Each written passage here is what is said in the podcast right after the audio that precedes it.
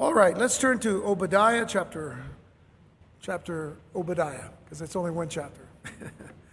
Obadiah chapter 1. And verses 10 through 14 is our text tonight.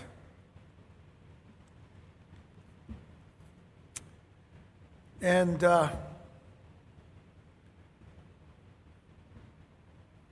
next Wednesday night, we will conclude our study in Obadiah.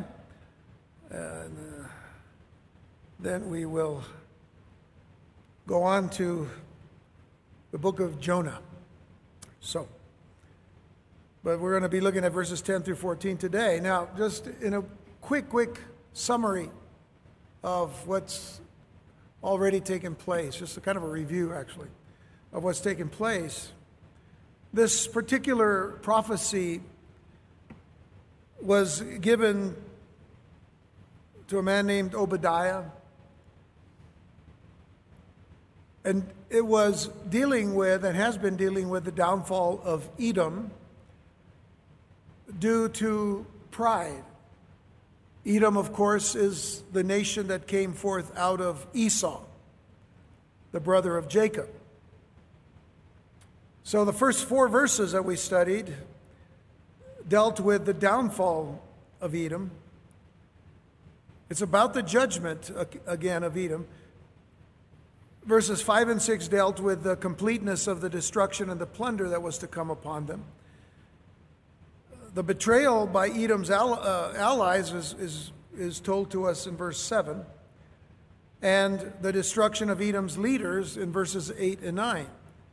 So we, we see then here in this one short book a message of judgment, a warning of judgment, not so much to the children of Israel or to Judah, but in fact directed completely at this nation. Uh, and, and its main sin was pride. And we talked about pride from the beginning and uh, have been building upon that particular theme so far.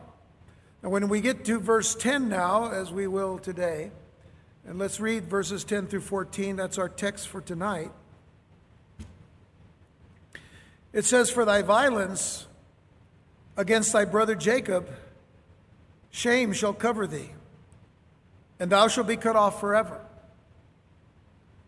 We're dealing now with the reasons. We're dealing now with the reasons for their downfall. Thy violence against thy brother Jacob, shame shall cover thee, and thou shalt be cut off forever.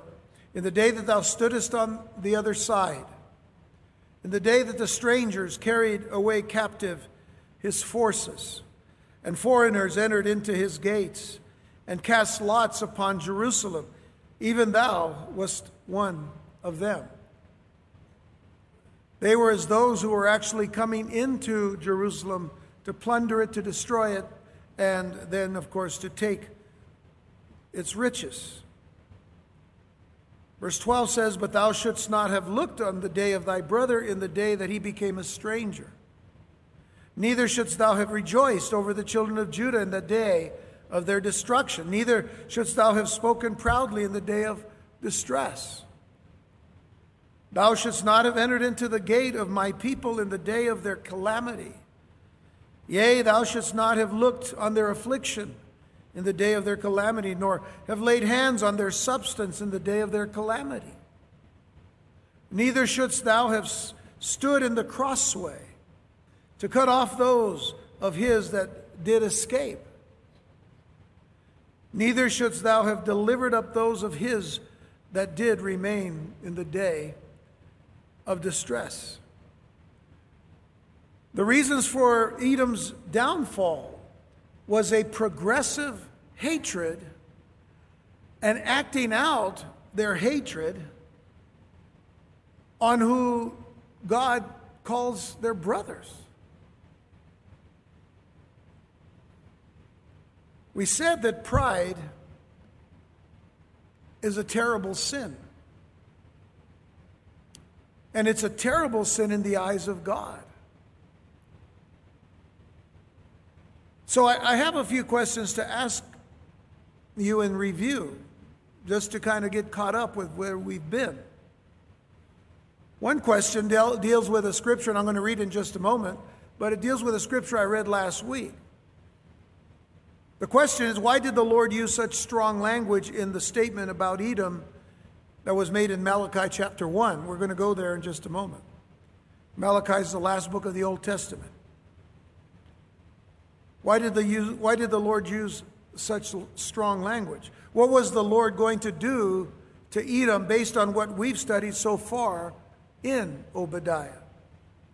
And what were the three things that Edom held about their nation that the Lord found to be false and an abomination to him? Well, let me, let me help by, re, by reminder of certain scriptures here.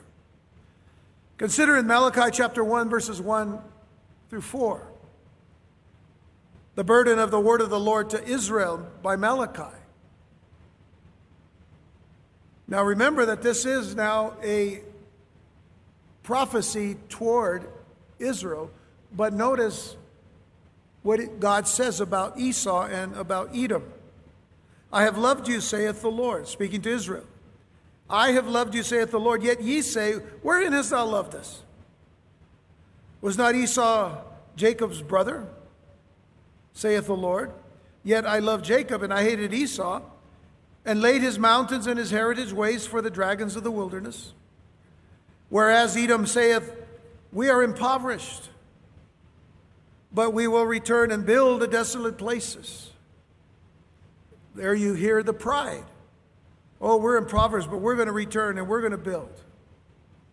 Thus saith the Lord of hosts, They shall build, but I will throw down and they shall call them the border of wickedness, and the people against whom the Lord has indignation forever.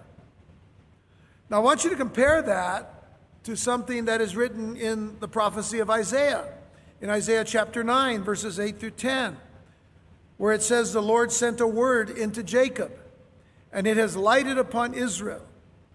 And all the people shall know, even Ephraim and the inhabitant of Samaria, that say in the, proud, in the pride and stoutness of heart, The bricks are fallen down, but we will build with hewn stone or stones. The sycamores are cut down, but we will change them into cedars. Again, you hear that tone of pride in that particular statement, which was actually given to Jacob or Israel.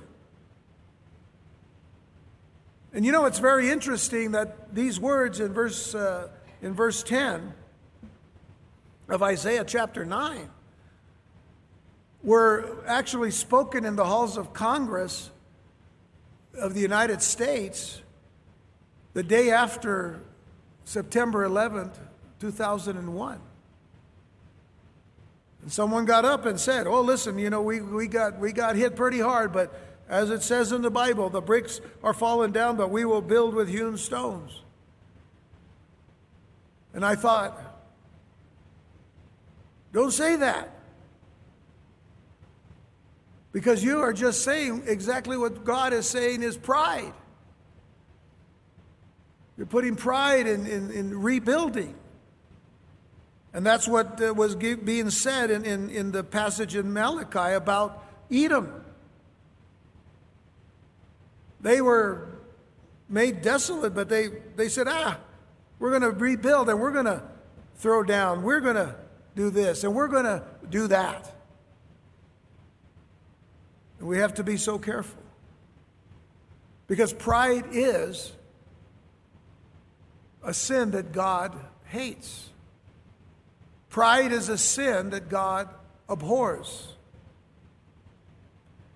And as we've already seen, pride is not just a terrible thing, but as I just said, the Lord hates it. He hated, he hated it in Esau. He hated it in the nation that would develop from Esau. And he hates it just as much today. And I have to say, he hated it on 9 11. The pride, or 912 The pride that says, oh, yeah, we're going to we're going to build.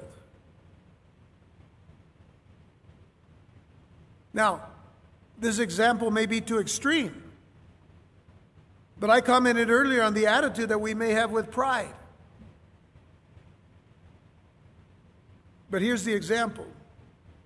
If we were to say that, you know, that that deacon is a, a good man, but he's an abusive husband and an abusive father, I think everyone would have a problem with that. They'd have a problem with that deacon, you know. Yeah, he's a good man, but he's, he's an abusive person. But if I were to say that deacon is a good man, but he's full of pride, some of us might not, we might not wink at that too much. Well, certainly we could help him fix that. Yeah, we'll pull him aside, we'll talk to him, it should be okay. The idea here is that this shows how different our views of sin can be from God's views of sin. How God sees sin and how we see sin. So different. In our little book of Obadiah, the Lord wants us to see that He is completely sovereign.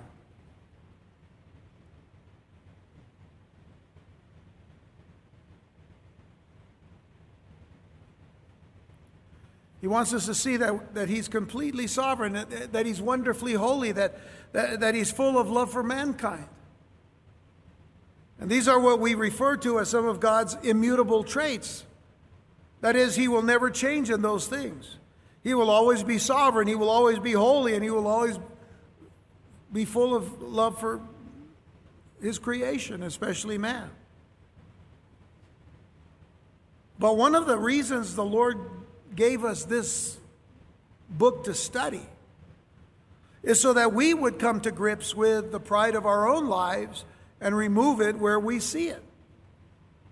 And I hope that we have honestly allowed the Lord to search us and to show us our own pride. Because it's easy for any of us to fall into that attitude.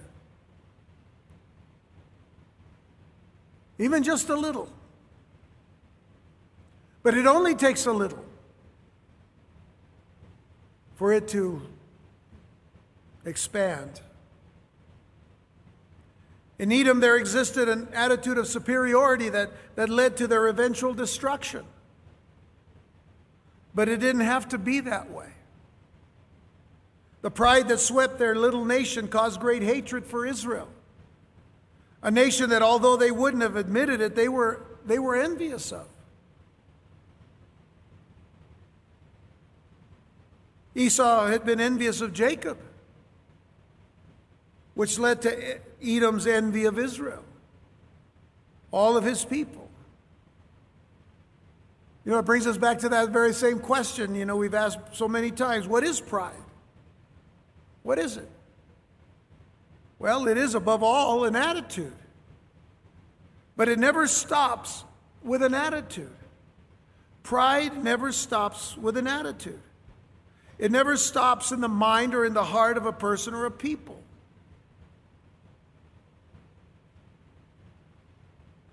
Let's look at the progression that's found in James chapter 1, for, for example. In James chapter 1, verses 13 through 15, it said, Let no man say when he is tempted, I am tempted of God. For God cannot be tempted with evil, neither tempteth he any man. But every man is tempted when he is drawn away of his own lust and enticed, drawn away of his own lust, of his own desires. and enticed, drawn to it. And then when lust is conceived, it bringeth forth sin, and sin, when it is finished, bringeth forth death. Now, the attitude of pride is no different. Once it exists, then you will either deal with it or it will flesh itself out in your life.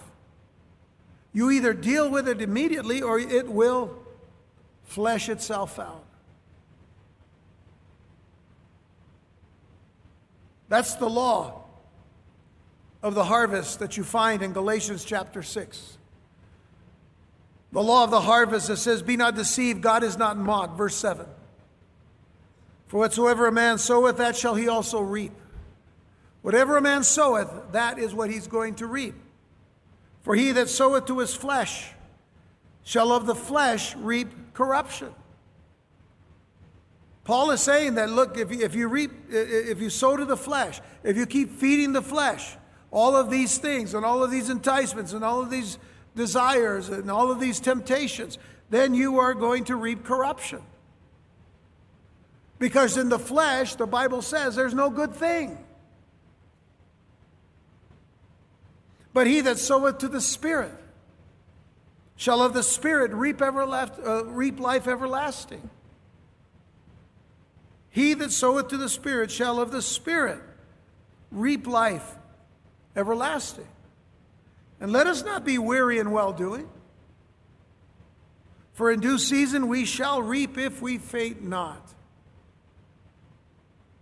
As we have, oppor- as we have therefore opportunity, let us do good unto all men, especially unto them who are of the household of faith.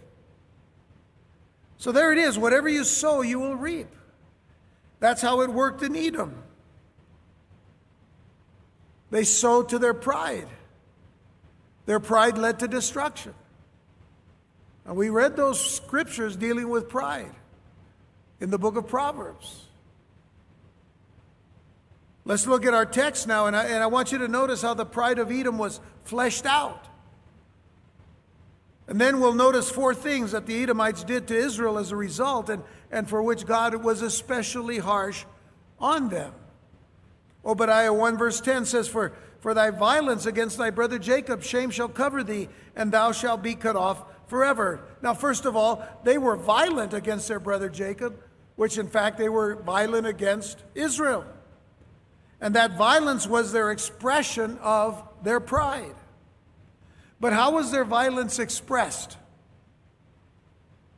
Well, the simple answer is that they stood, or they stood by, I should say, they stood by when Judah was raided. In other words, the southern kingdom of Judah, where Jerusalem is, where the temple was, it says in the day, verse 11, in the day that thou stoodest on the other side, in the day that the strangers carried away captive his forces, and foreigners entered into his gates and cast lots upon Jerusalem, even thou wast as one of them. You might have as well just gone in there with those that went in to plunder Jerusalem. Now, we need to understand that there were a couple of invasions on the city of Jerusalem that these verses may, may be referring to. One, one may have been the, the invasion of the Philistines and the Arabs during the reign of Jehoram, about 850 BC, which you can read about in 2 Chronicles 21, beginning at verse 16. But, but it may also be referring to the overthrow of Jerusalem by the Babylonians in 587 BC. In both cases, the Edomites were there. They were on the other side. They were in a place where they could observe what was happening. And they did nothing to help their brother or their brothers. Now, both views, whether it be during the time of Jehoram or, or in, in 587 BC, both views are quite interesting to study and consider. It is more than likely referring to the Babylonian captivity. But I want you to consider this it was a dark hour for the Jewish people. It was a dark hour. I mean, about 100 years earlier, the Assyrians had carried the northern tribes into captivity and ravished Judah right down to the wall of Jerusalem. But now Jerusalem and the temple lay in ruins. It was in ruins, of course, as I said, by the Babylonians and Nebuchadnezzar. The northern tribes had never truly represented God's truth. God's judgment was coming upon them because they had completely and totally left God, worshiped idols, worshiped the golden calves. They had worshiped that golden calf, and all their kings had been evil, every one of them. There was not one good king in the northern kingdom.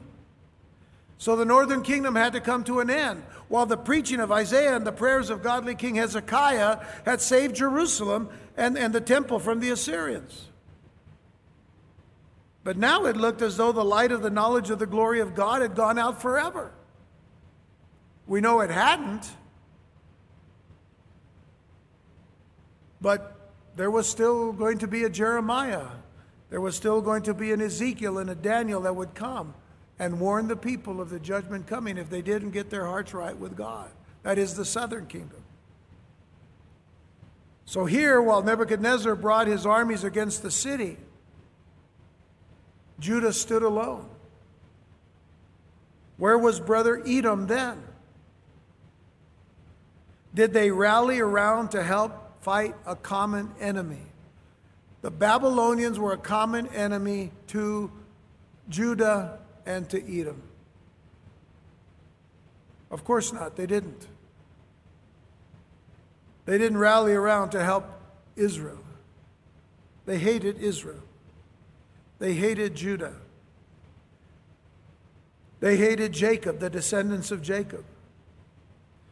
they acted just like the priest and the Levite in the story of the Good Samaritan. For when they saw their brother in need, they refused to lend a hand. Went around, wouldn't touch. Now you might be thinking, well, these nations were enemies. But that was never God's plan. That was never God's desire. It was never God's desire for Edom and Israel to be enemies. I want you to turn to Deuteronomy chapter 23 and look at verse 7. Deuteronomy 23, verse 7. Listen carefully to what God is saying to the Jewish people, to the Israelites, to the children of the covenant, to the chosen people. Listen to what he said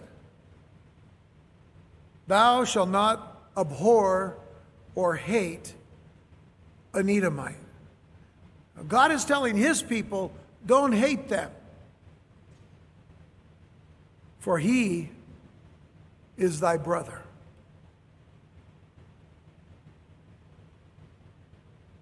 Thou shalt not abhor an Egyptian, because thou was a stranger in his land.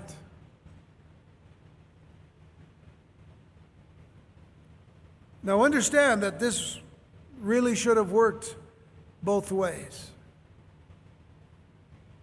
They were, and they knew this out of their own histories.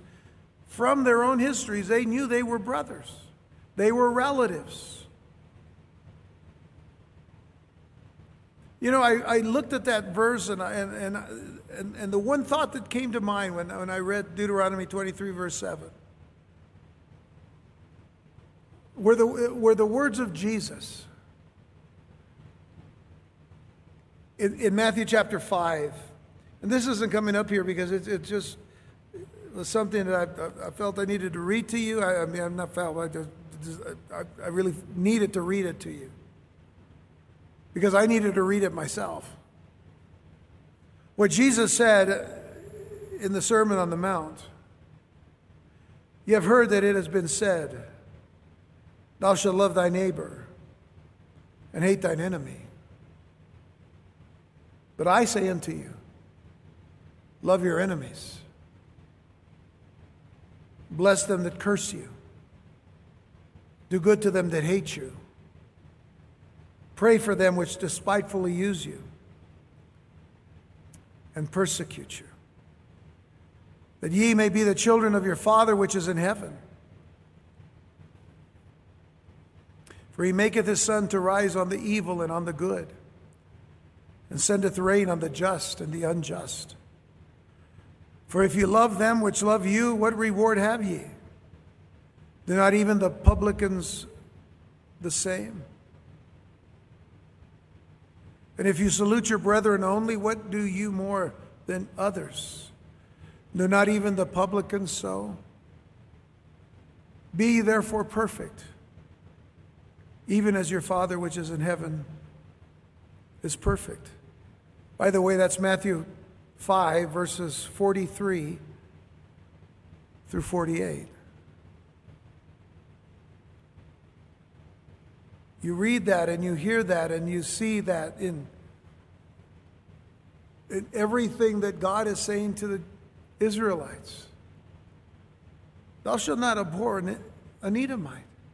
He's your brother. So it worked both ways. God's desire for the Israelites to treat Edom with brotherly kindness was just as much his desire for Edom to treat Israel in the same manner. Instead of attempting to, to befriend and to help the people of Israel to whom they were related by blood, they went over to the other side of the brutal enemy which had invaded the land and did nothing to help. In fact, they did more than just stand by. You see, this is where the progression begins. They stand by while this enemy comes and attacks Judah. But that wasn't all. Listen to the words in Psalm 137, verse 7. I know that I've, I, I believe we shared this earlier, but let me share it again. Psalm 137, verse 7 says, Remember, O Lord, the children of Edom in the day of Jerusalem who said, now this is what they're saying, whether they were saying it on the sidelines, like people watching some kind of a sporting event, and they were yelling, Raise it, raise it, even to the foundation thereof. Now, you do understand that the word raise, now it's spelled here in the King James R A S E. In the uh, modern English, it's spelled R A Z E. Raise does not mean to raise like R A I S E, which means to raise or build up. R A Z E means to, means to tear down, it means to destroy, it means to level it. And they were yelling from the sidelines, Raise it, raise it, even to the foundation thereof.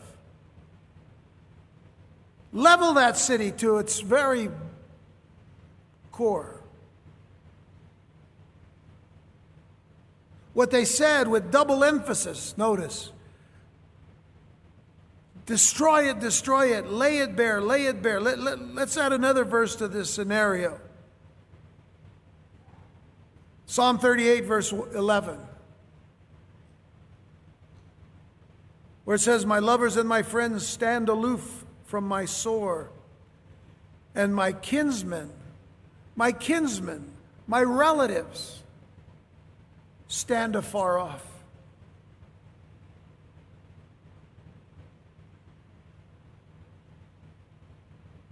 Certain friends are standing aloof, standing away,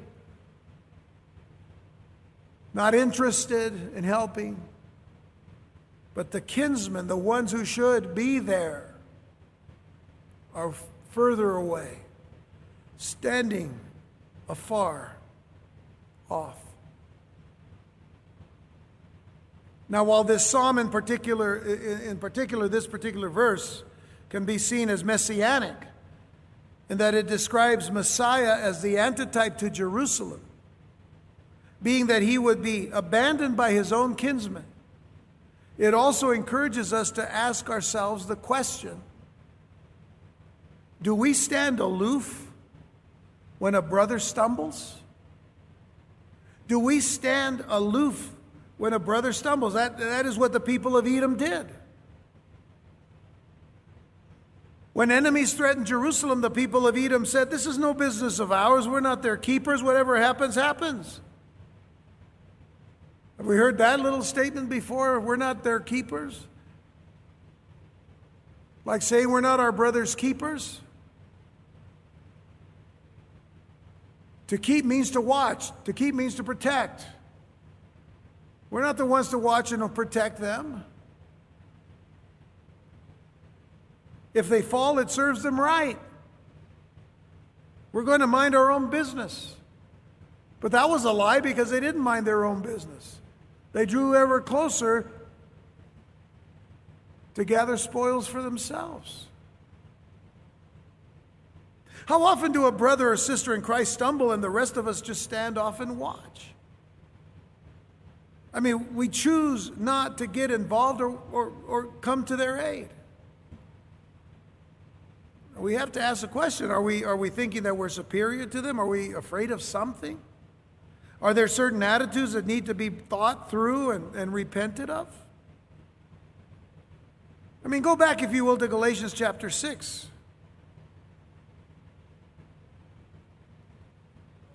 These are words that all of us are in need of, of, of reading time and again. In a way, it's a beautiful passage.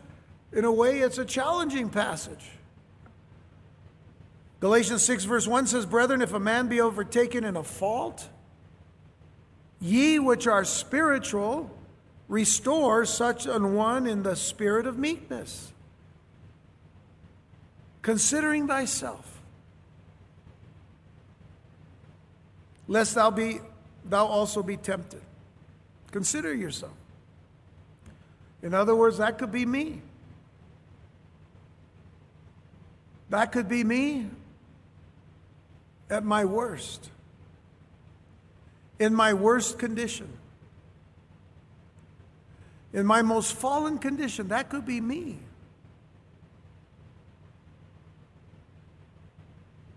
And if I consider myself to be spiritual in the sense that I trust in the Lord with all of my heart, soul, mind, and strength, I trust in the Word of God to be that which is my light and that which is my encouragement, to lead me in the path that He wants me to be on, then the, the only path that God has called us all to be on is the path of Christ, which is the path of service to others, especially those who are downtrodden. And to come to them not in a spirit of, of condescension, to look down upon them as, as if better than anyone, or better than those who are fallen, or better than those who are hurting but in the spirit of meekness, Paul said. Considering thyself, lest thou also be tempted. And then he said, Bear ye one another's burdens, and so fulfill the law of Christ. Bear ye one another's burdens. Fulfilling the law of Christ, the law, the you know, the royal law of love. where we are to minister to one another more than ourselves. Considering others better than ourselves. And realizing that there are those that are hurting that are still wondering why they're there. And then we think, well, we've all been there. We've all stumbled. We've all come to the reality of, of letting the flesh take over, even if it's for a brief moment, but it does its damage. And what we need is someone to tell us face to face, not eyes on you know the top of a person's head who's downtrodden and judge them. Paul goes on to say in verse 3 For if a man thinketh himself to be something when he is nothing, he deceiveth himself. I've always considered that verse to be a very powerful, powerful, even ominous statement. If a man thinketh himself to be something, when he is nothing, he deceiveth himself. This is when we need to come and consider how do we see ourselves? We all ought to be thankful for what Christ has done for us. Uh, there's no question that we, we are, we, it humbles us, humbles us to consider what Jesus Christ has done for us. But it should continue to humble us.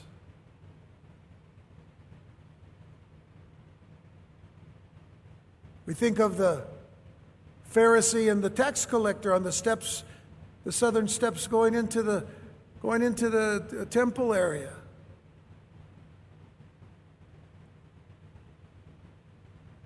And one is raising prayers loudly, drawing attention to himself. In effect, talking about how wonderfully blessed he is.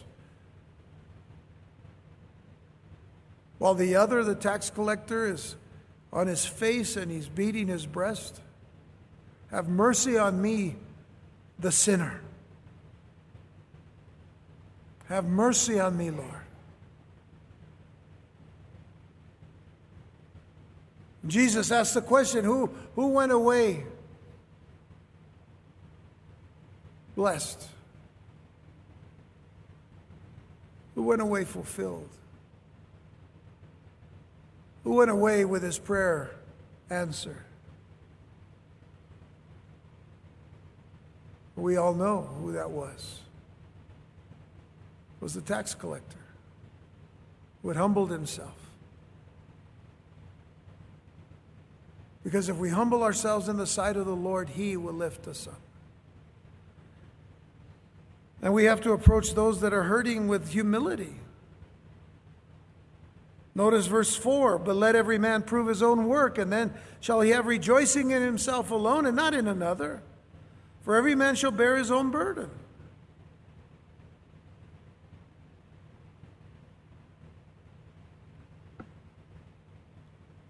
Yet we know from what Jesus tells us that we won't bear that burden alone.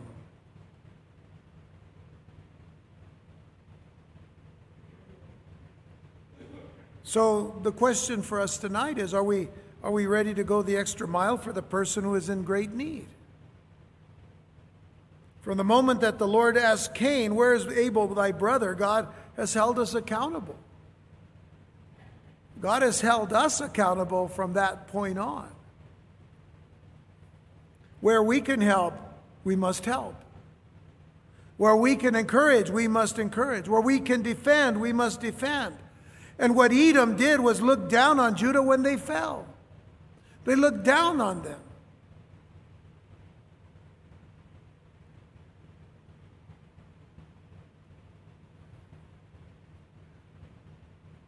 In a, in, a word, they said, Well, you deserve that. If you're down on the ground, you deserved it. It made Edom judges. But their judgment was unholy. It was unrighteous judgment. Look at verse 12 now of Obadiah. Obadiah 112, but thou shouldst not have looked on the day of thy brother in the day that he became a stranger. Neither should thou have rejoiced over the children of Judah in the day of their destruction. Neither shouldst thou have spoken proudly in the day of distress.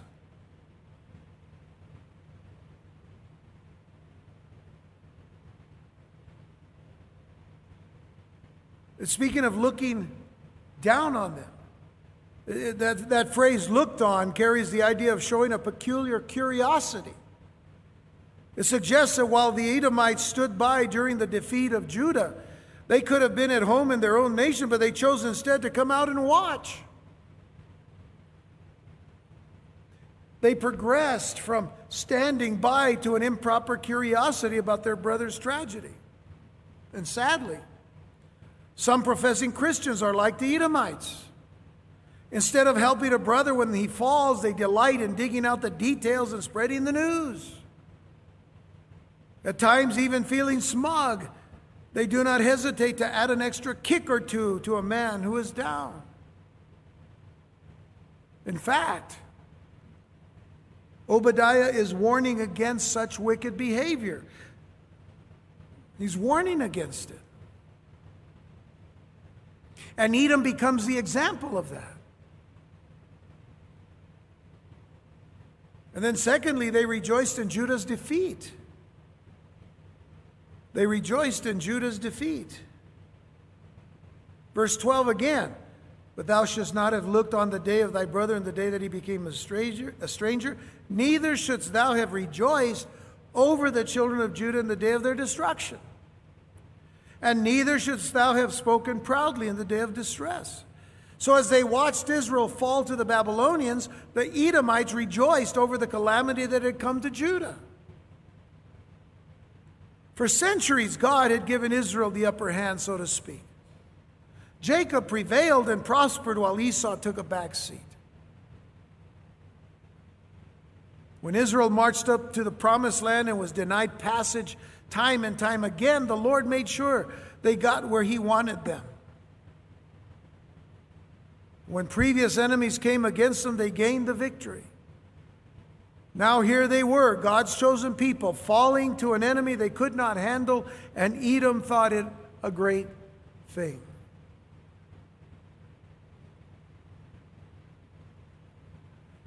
This is why it's painful today, in a prophetic perspective, the way that much of the church looks at Israel today. As if they're deserving of, of any attacks from the enemy, whether it be the Palestinians or Hamas or Hezbollah or whoever.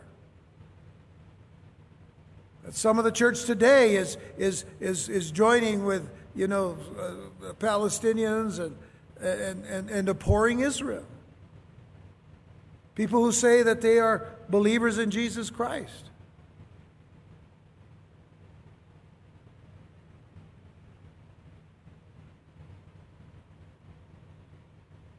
And it's not, eh, you know, it's going to happen again. I mean, we read the book of Revelation, we see what, you know, what Israel is going to have to go through. The book of Daniel, Revelation, you know, when when we realize that they're going to have to be judged for seven more years to conclude the 490 years of judgment that, that began in that day and time.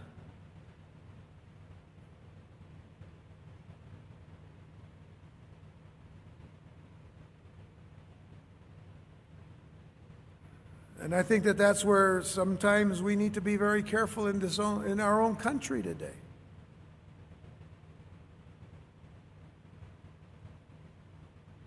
And I keep watch, as we should, on what's happening in our, in our world, especially uh, in our own country, especially the political climate that's going on. Uh, you know, it's, it's, it's really sad. You know, we're not here to endorse candidates, uh, candidates or, or parties or whatever, but we are here to discern, to spiritually discern where everyone stands. And when people stand for life, and they stand for liberty and freedom, the freedom of, of what we're doing here today, reading and studying the Word of God, the freedom to pronounce the gospel. There are many nations today where they arrest you and throw you into prison for preaching the gospel. And there are people today in a certain party that would really like to do that to pe- people who preach the gospel of Jesus Christ, who come against certain things in lifestyles because the Bible teaches that it's an abomination or that certain things are an abomination. And we're called to preach the word of God truthfully. And they want to stifle this like other nations.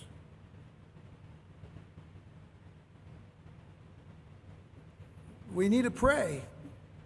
We don't stop praying for this country. Right now, we need to pray for it more than ever before.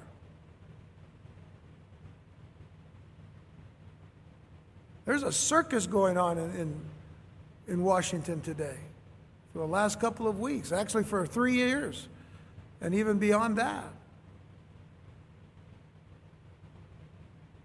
We need to wake up. The sad thing is that much of what's fueling that hatred today in our own country is pride.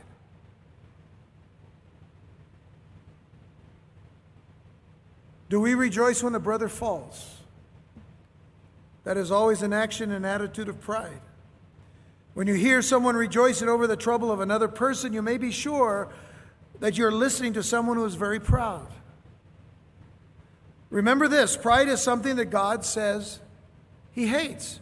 It has to be repulsive to God. If we saw ourselves the way God sees us, there wouldn't be any room for boasting or rejoicing when others fall.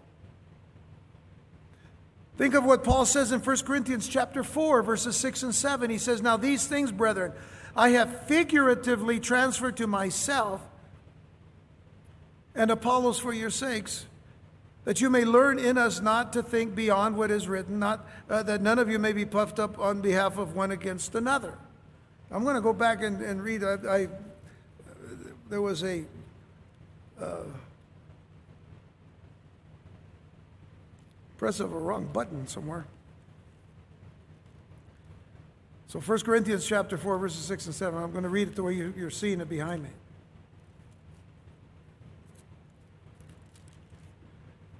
Says, For God who, let's see, 1 Corinthians, oh, wrong one. There it is. Okay. So it says, And these things, brethren, I have in a, in a figure, which is figuratively, transferred to myself and to Apollos for your sakes that you might learn in us not to think of men above that which is written, that no one of you be puffed up for, for one against another. For who maketh thee to differ from one another? Who maketh thee? It's a question. For who maketh thee to differ from one another or from another? And what hast thou uh, that thou didst not receive? Now, if thou didst receive it, why dost thou glory as if thou hadst not received it? So, the point is, what do you have that you don't receive or that you didn't receive? Everything we have is what we've received from God. If you go down to uh, chapter 15, verse 10, 1 Corinthians 15, verse 10.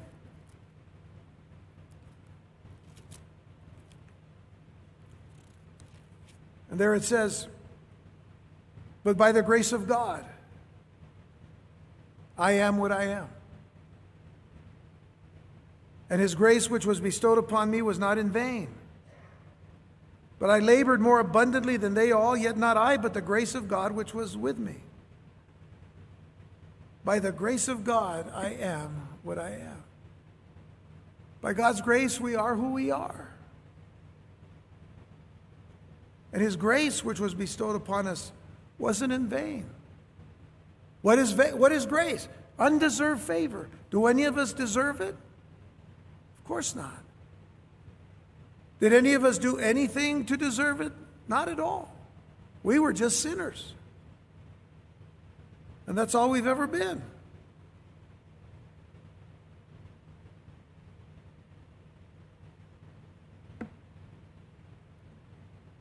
Thirdly, the, the Edomites took advantage of Judah after they were weakened.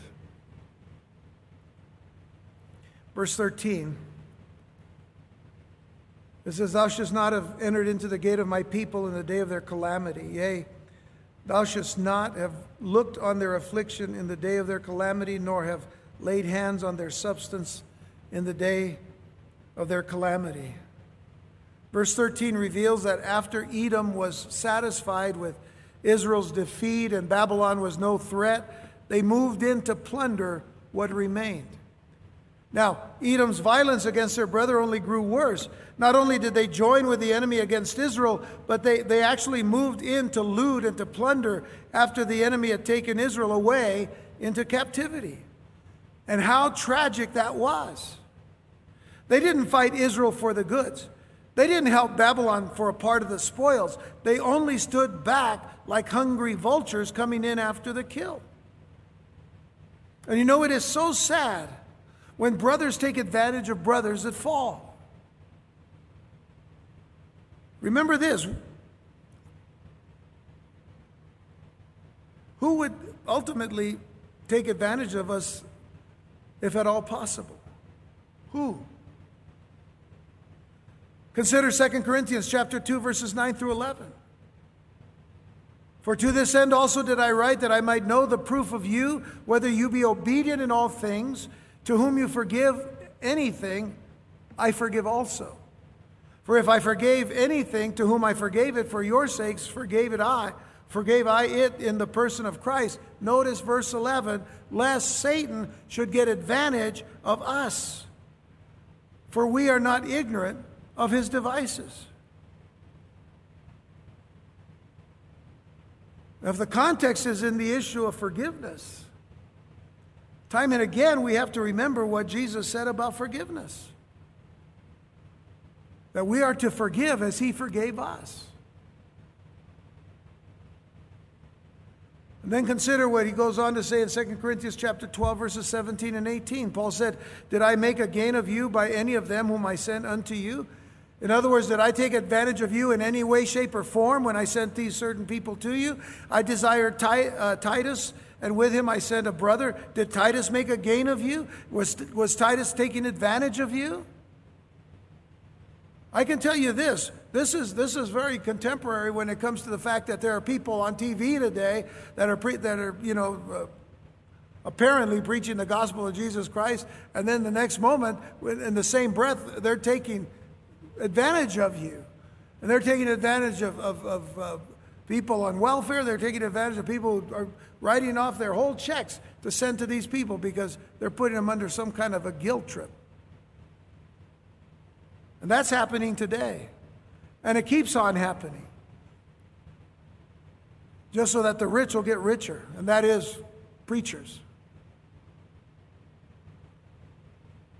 Did Titus make a gain of you? Walked we not in the same spirit? Walked we not in the same steps? How can we take advantage of people if we are to be the same before the Lord Jesus Christ?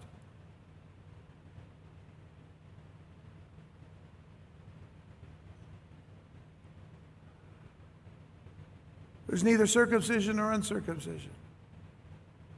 There's neither barbarian, Scythian, Jew, Greek, bond or free, rich or poor. Christ is all in and all. What we looked at this weekend. The fourth thing that Edom did to Israel is the worst of all. Look at verse 14. Neither shouldst thou have stood in the crossway to cut off those of his that did escape. Neither shouldst thou have delivered up those of his that did remain in the day of distress. You can picture what happened. That as Edom moved in to plunder the city, they encountered stragglers, men and women, lone women with children, whole families fleeing the city to escape the destruction and certain death or captivity, possibly to make it to the south beyond the Dead Sea. But on their way, they encountered those Edomites who had no sympathy for their plight. And without caring one bit, they gave them up to their enemies. They gave them up.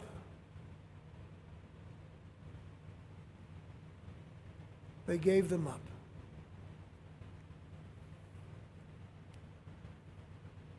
We have to consider that at times People are given up to the enemy of their souls when they are not ministered to in the love of Christ. Proverbs 18, verse 24 says, A man that has friends must show himself friendly. And there is a friend that sticketh closer than a brother. Well, we have such a friend in Jesus Christ. We have such a friend in Jesus. When we fell into sin and death, He didn't just stand by. He didn't look on with contempt or indifference. When we were helpless, He didn't rejoice or boast in His own perfection, though, though He was perfect. He didn't move in and exploit us, and He certainly didn't turn us over to the enemy. He got involved on our behalf. His love for us drove Him to the cross. I remember that a child of Edom Herod, an Idumean, an Edomite, condemned a child of Jacob to die. But that child grew and went to the cross and took upon himself all the sin of the world, even the sin of pride. And he wants that sin to be crucified in your life and in mine. And this is why I want to end today with Galatians 2, verse 20, where Paul said, I am crucified with Christ. Nevertheless, I live, yet not I, but Christ liveth in me. And the life which I now live in the flesh, I live by the faith of the Son of God, who loved me and gave himself for me. The sin of Edom, the sin of pride that was at the very center of their heart toward Israel, toward God's people,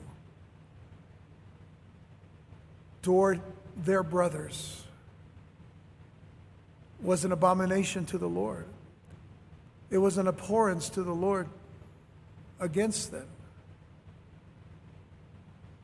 And so the judgment was not light.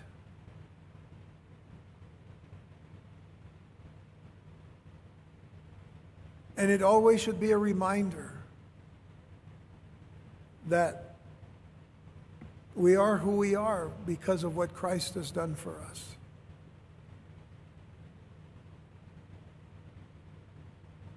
There are no ladders of success in the Christian life. The Lord's going to take us home. We're not climbing there. If we want to go up,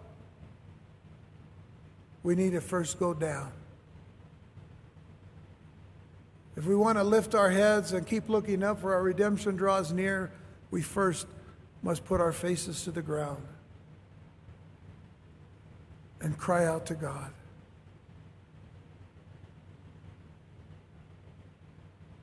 If we want to fully understand what's going on before Jesus comes again, then we need to accept the truth of what Christ has already done, which is He took our sin, He nailed it to the tree. He died on our behalf. He shed His blood to wash our sins clean. He was buried with the understanding of all those sins being buried in our lives. And on the third day, He rose again. Glorified. So that we will rise with Him. Sanctified justified and glorified as believers in Jesus Christ. It is a humble life, but it's one of blessing and it's one of joy. If pride has been mortified, if pride has been buried.